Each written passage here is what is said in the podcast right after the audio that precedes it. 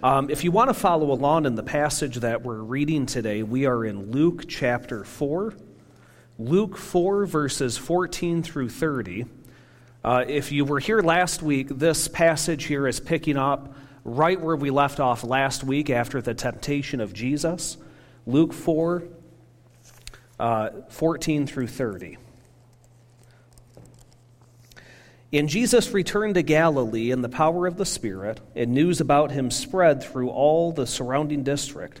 And he began teaching in their synagogues and was praised by all. And he came to Nazareth, where he had been brought up, as was his custom. He entered the synagogue on the Sabbath and stood up to read. The book of the prophet Isaiah was handed to him, and he opened the book and found the place where it was written The Spirit of the Lord is upon me, because he anointed me to preach the gospel to the poor. He has sent me to proclaim release to the captives and recovery of sight to the blind, to set free those who are oppressed, to proclaim the favorable year of the Lord. And he closed the book, gave it back to the attendant, and sat down. And the eyes of all the synagogue were fixed on him. And he began to say to them, Today this scripture has been fulfilled in your hearing. And all were speaking well of him, and wondering at the gracious words which were falling from his lips. And they were saying, Is this not Joseph's son? And he said to them, No doubt you will quote this proverb to me Physician, heal yourself. Whatever we heard was done in Capernaum, do here in your hometown as well. And he said, Truly I say to you, no prophet is welcome in his hometown.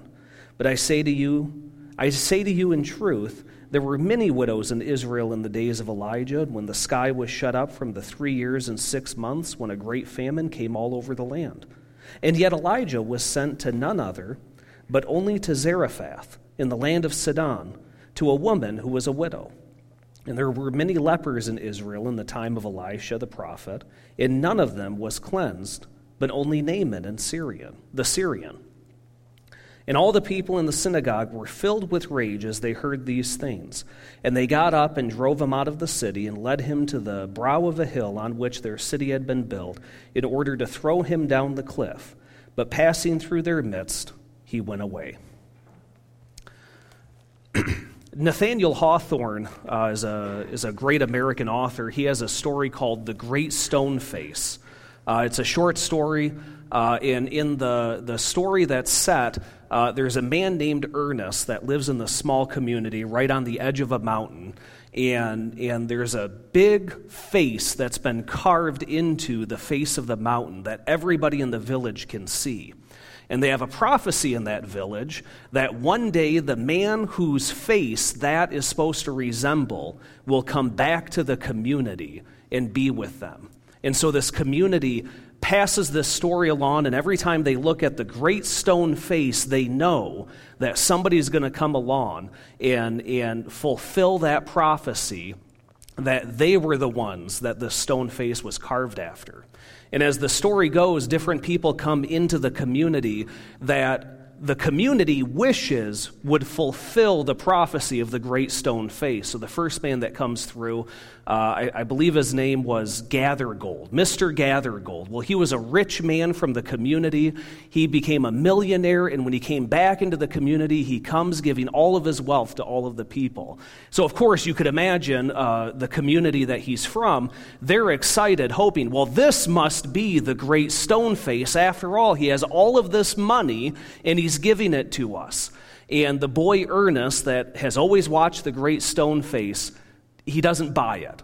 He, he just he looks at Mr. Gathergold and he thinks, no, I don't think this is the great stone face. But the people, they think he's the great stone face. And as he gives away his money, all of a sudden, he runs out of money and he leaves the community again, and people go about their way and they mutter to themselves, I don't think that was the great stone face. I think we were mistaken. We'll wait for the next man to come around. Well, the next man that comes around, uh, I believe his name was Old uh, Blood and Thunder. And, and he's a general from the army, and they talk about the major campaigns that he helped win for the American military. And as he walks into town, He has a procession in front of him and behind him. And so the people think, aha, this is it. This is the great stone face. This is the man that this face was carved after, and he's come back into the community. And so people just praise him. And he sits and, and he tells entertaining stories about the wars and the battles that he won. But over time, the stories become repetitive they're not as exciting as when they first met him. And then, sure enough, he leaves the community, and the people say to themselves, Well, we must have been mistaken. That must not be the great stone face that we've been waiting for. And then, sure enough, another man comes into town, and this man was a senator. He was a politician, and he was running for the presidency. And so everybody said, Well, this is it. This is the great stone face. After all, what more powerful person is there in the world than an American president? And so they're excited, and, and he comes in and he makes promises about how much better their community is going to be and, and what he's going to do when he gets into office. And so people praise him and say, This has got to be the great stone face. Do you see a pattern going on here? All of a sudden, he doesn't win the presidency. He leaves the community, and people say to themselves, I don't think that guy was, was the great stone face that we were waiting for. And the point that Hawthorne is making in his story is that we oftentimes have an expectation as to what our Savior should look like. And we oftentimes have personal agendas that we will put on those in power or those maybe in our lives and expect if you would just fulfill this, in my life, I would have a great life. In fact, I heard one marriage psychologist say that she's found the biggest issue in marriages today is not that people don't take their marriage seriously. She said the problem is people think that their partner is there to fix all of their problems in their life. And that's just not true. She said oftentimes she'll have couples come into counseling, and when they start talking about, well, how did you first meet? What did you see in one another? What she starts to realize is they had expectations on their partner to fix them and give them a better life. And lo and behold, what happens when you get into marriage? Are both people perfect? I can tell you're holding back your laughter. But the reality is, we tend to have this in our lives, much like in the story of the great stone face. We have these expectations of what somebody should be, and then when they don't fulfill those expectations, we're heartbroken. And we wonder, why didn't they fulfill those? Well, this is kind of what's going on with Jesus when he goes back into his hometown of Nazareth is he's going back into his hometown and people have expectations not just of who he should be or what he should be, but they also have expectations as to what the Messiah would be, who God promised would save Israel from their enemies. And they have these expectations. And so when Jesus comes and talks about his messiahship, how he is the chosen one from God to save his people, they sort of laugh it off. And it all starts when Jesus goes into the synagogue and it says, This was Jesus' custom. Now, what that means is Jesus is a rabbi. Every Saturday, uh, Jewish men and women would practice the Sabbath. They, they wouldn't work all day, and the first thing they would do in the morning is they would go to synagogue. And this is a place where the scriptures were read and expounded on, much like how we have church on Sundays. The Jewish people had this on Saturdays. So it was Jesus' custom as a rabbi to attend synagogue, and oftentimes, if you had a visiting rabbi come in from a neighboring community, or if you lived outside of your hometown but came back to visit, oftentimes your synagogue would ask you, Would you like to share the scripture this Saturday?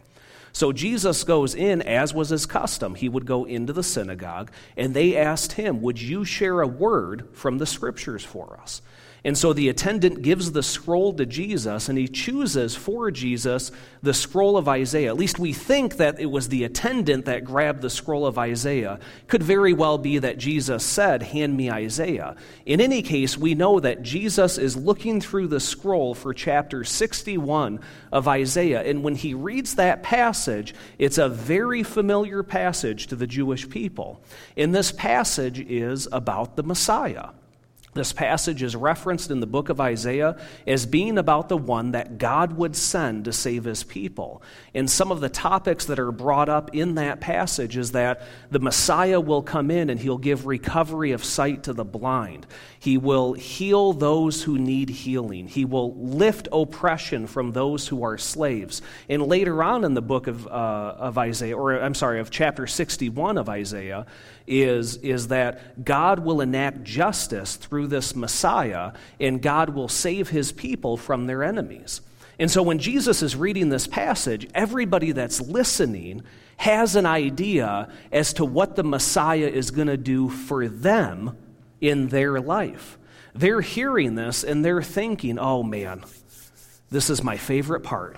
I love this chapter of Isaiah. My favorite part is when God uh, uh, uh, takes care of our enemies and wipes them from the face of the earth. That's my favorite part. And maybe some other people are looking at this passage and they're thinking, this is it.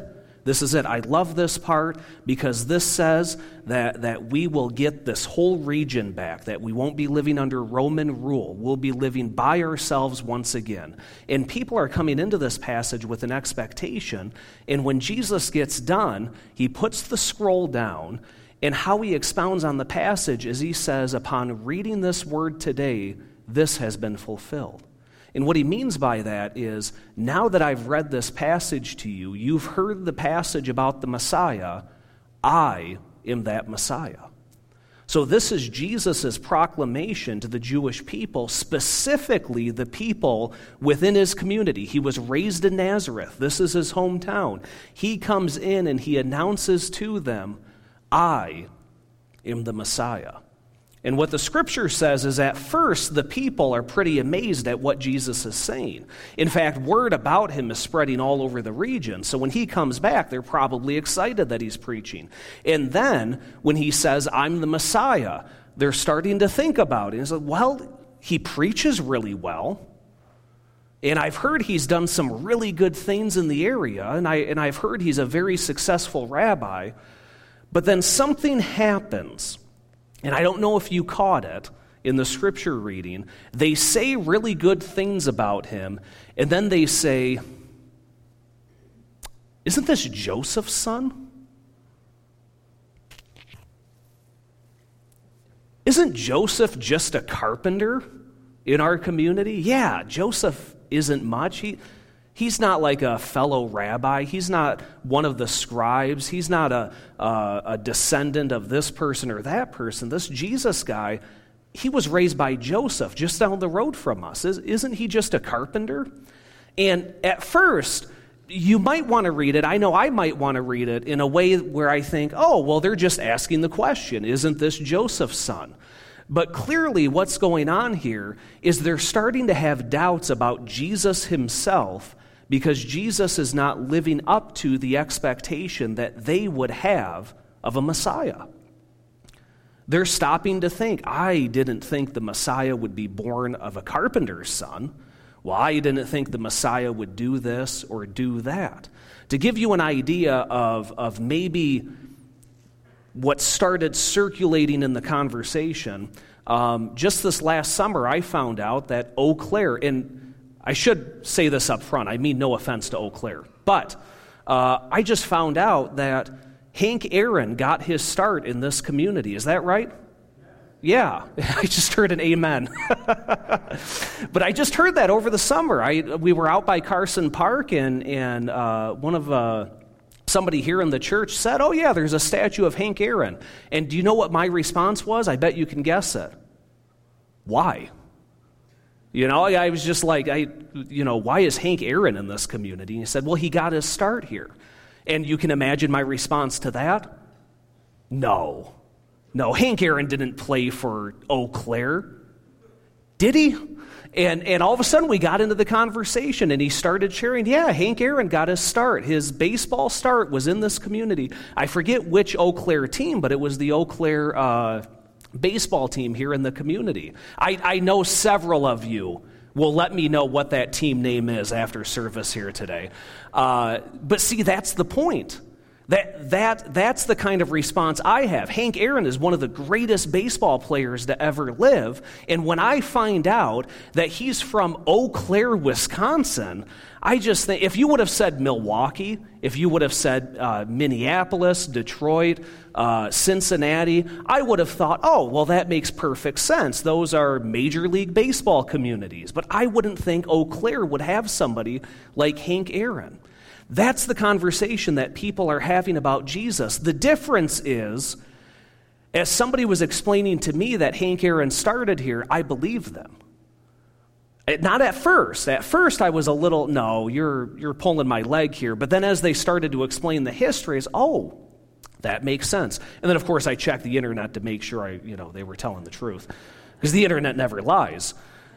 The difference is, I started to believe that Hank Aaron got his start in this community. Those who were in the synagogue were going the other way as they were talking about their doubts of Jesus. All of a sudden, they started to question I don't think this is the Messiah. I don't think this is the person that God has sent to free us from our captives. I don't think this is the man that's supposed to bring us into the kingdom of God. You can imagine the, the tone and the change that's happening in this moment because Jesus' response is he knows it. He knows that that would be their response. Because he says back to them, he says, No doubt many of you would say the proverb to me, Physician, go heal yourself. Now, we're not quite sure what that proverb means, physician, go heal yourself but we're pretty sure that it was a saying that was used in that time period, and it was a saying that basically said, prove it.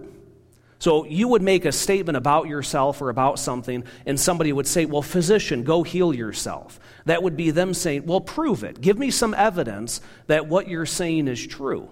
And so Jesus is getting ahead of the doubts and the unbelief in the room, and he says, Many of you are going to say to me here, Go ahead and prove to us how you're the Messiah. And he even gets ahead of them and says, I bet many of you are even going to ask me to prove a miracle like what I did in Capernaum. And he makes this point. He says, A prophet is not without honor in his hometown. Now, what does that mean? Well, it's a statement, again, that would have been used in Jesus' day. And the statement is a callback to Israel's prophets that God would send them uh, Israel would be going through a tumultuous time. God would send them a prophet, and guess how the Israelites treated that prophet? Very poorly. Oftentimes, the Israelites wouldn't listen to the word of the prophet, wouldn't take his advice as to what they should do, and they would ignore him. And so, Jesus' point is hey, listen, I'm from this community. You want me to prove that I'm the Messiah? That won't matter. You guys don't believe me. I'm a prophet. This is my hometown. Therefore, you won't listen to me. You won't believe what I have to say. And he gives some examples from the Old Testament as to what he means by this. The first comes from 1 Kings, which is about Elijah. And when Israel was going through a drought, he says, Notice there were plenty of widows in the nation of Israel there were plenty of widows that could have taken care of Elijah, but God sent Elijah outside of the Israelite community to be taken care of. And it's a callback to 1 Kings when, when Elijah is in need and he goes to a widow's house in Sidon. And when he goes there, the widow takes care of him, and, and Elijah blesses the widow with food and, and, and heals her son and takes care of her. But Jesus' point is God would have sent Elijah to anybody in Israel, but he knew that Israel wouldn't accept a prophet from God. And Jesus says, I'm the same way. I've come into my hometown and you haven't even accepted me as Messiah, even though you know it's the truth. And he gives another example. He says, Same thing happened with Elisha. In 2 Kings, Elisha is called on by a general from another army, from the Syrian army. That's Naaman. And Naaman asks him, Would you heal me of my leprosy? And so Elijah heals him of his leprosy. And Jesus says, There were plenty of lepers in Israel that could have been healed of their leprosy. But God chose to heal somebody outside of the Israelite community because they did not have belief that God would heal them. What point is Jesus making here? The point Jesus is making is your faith is not predicated on some evidence that God has to give you. Your faith, our faith, should not start with prove it. Prove it, God. If you just prove it to me, then I'll start to follow you. Then I'll start to believe in you. The point Jesus is making is you should have faith in him because of who he is and who he says he is. This is what happens when we come into close contact with God. God reveals himself to us, and we believe from the heart. Now, sometimes that's coupled with miracles, sometimes that's coupled with God demonstrating his power and his love. But oftentimes, God is doing this when we're in a close relationship with Him to the point that we don't need to ask Him, Would you prove your faithfulness to me? Would you prove your power? Instead, we just believe it from the heart. We know that what He's saying is true. And of course, when Jesus says this to the people in the synagogue, they get mad at Him, they get upset. And it should be noted that they don't have the authority to give punishment to anybody in their community. If they really wanted to punish Jesus, they would have to arrest him, they would have to bring him into the city, and they would have to try him with, with the Jewish council. But they're so enraged, they want to take care of business all on their own. And so the scripture says they take him to a cliff and they intend to kill him. And the scripture doesn't expound how Jesus escapes. Uh, some people would point out that something miraculous happened uh, because we see it in other scriptures where Jesus just goes through their midst, uh, where he kind of just disappears and they can't find him. Um, it could be pointed out that maybe he reasoned with them and maybe he said, uh, Don't kill me now, now is not my time. Whatever the case is, what we do know is the people didn't like Jesus. And the people were willing to kill him in that moment and take care of it all. But we know that wasn't Jesus' time for death, and he's able to leave. You know what's interesting about that? Their willingness to kill him because he proclaims that he comes from God and is there to save them is exactly what Israel has done to their prophets. So, what ends up happening is Jesus coming into his hometown to proclaim that he is the Messiah, that he is going to set the captive free.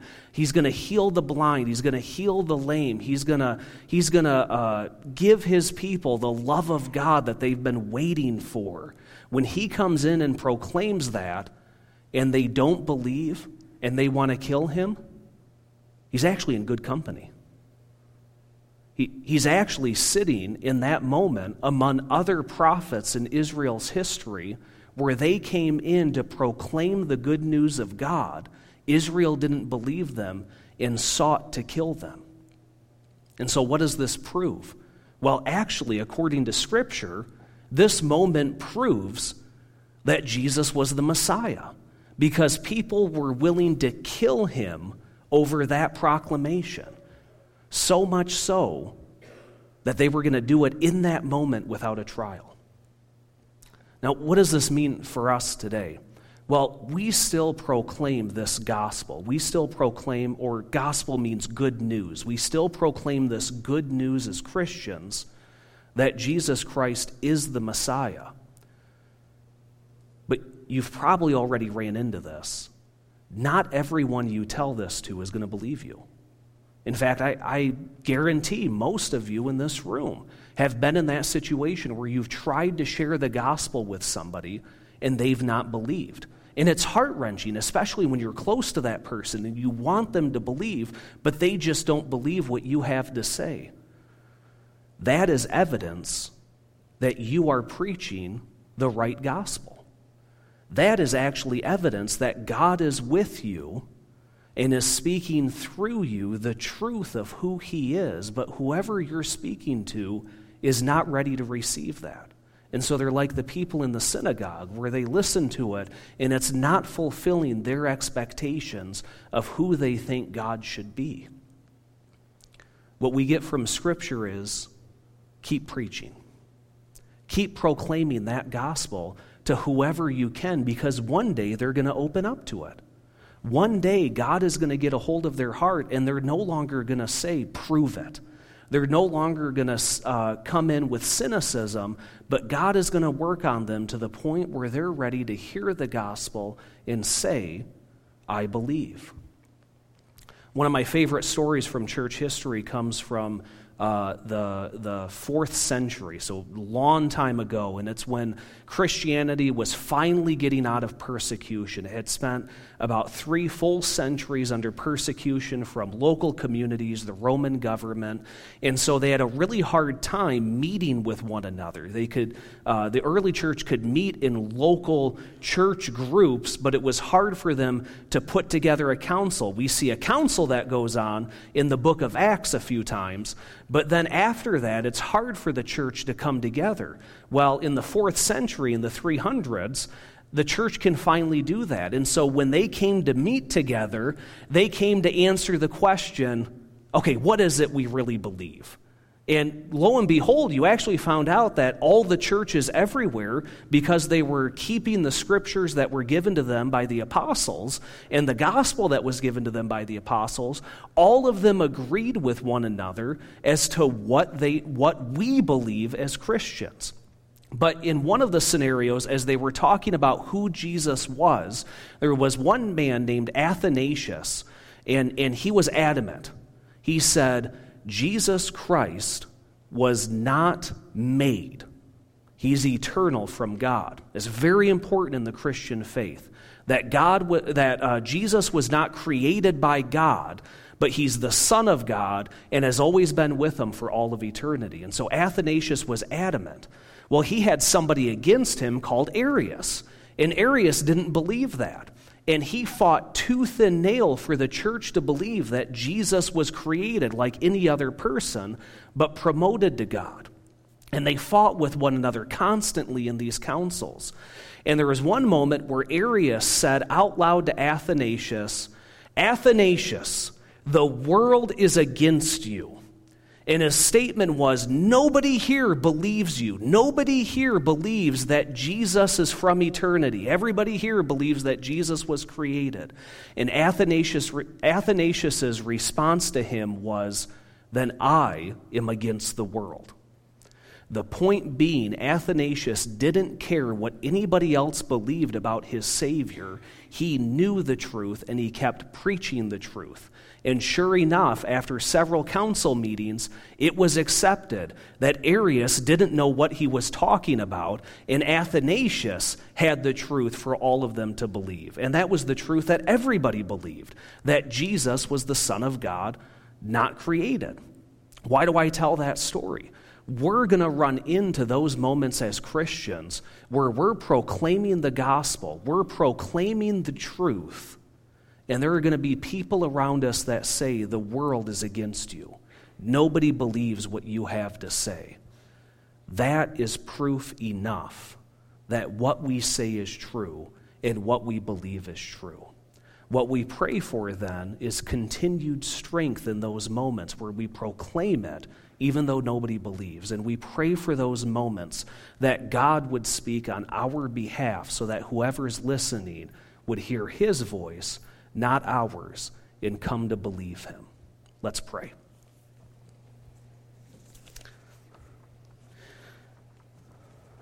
God, I thank you for the moments that you put us in where we have no choice but to tell others about you. I thank you for those moments, God, that uh, maybe we're asked difficult questions by people seeking who you are.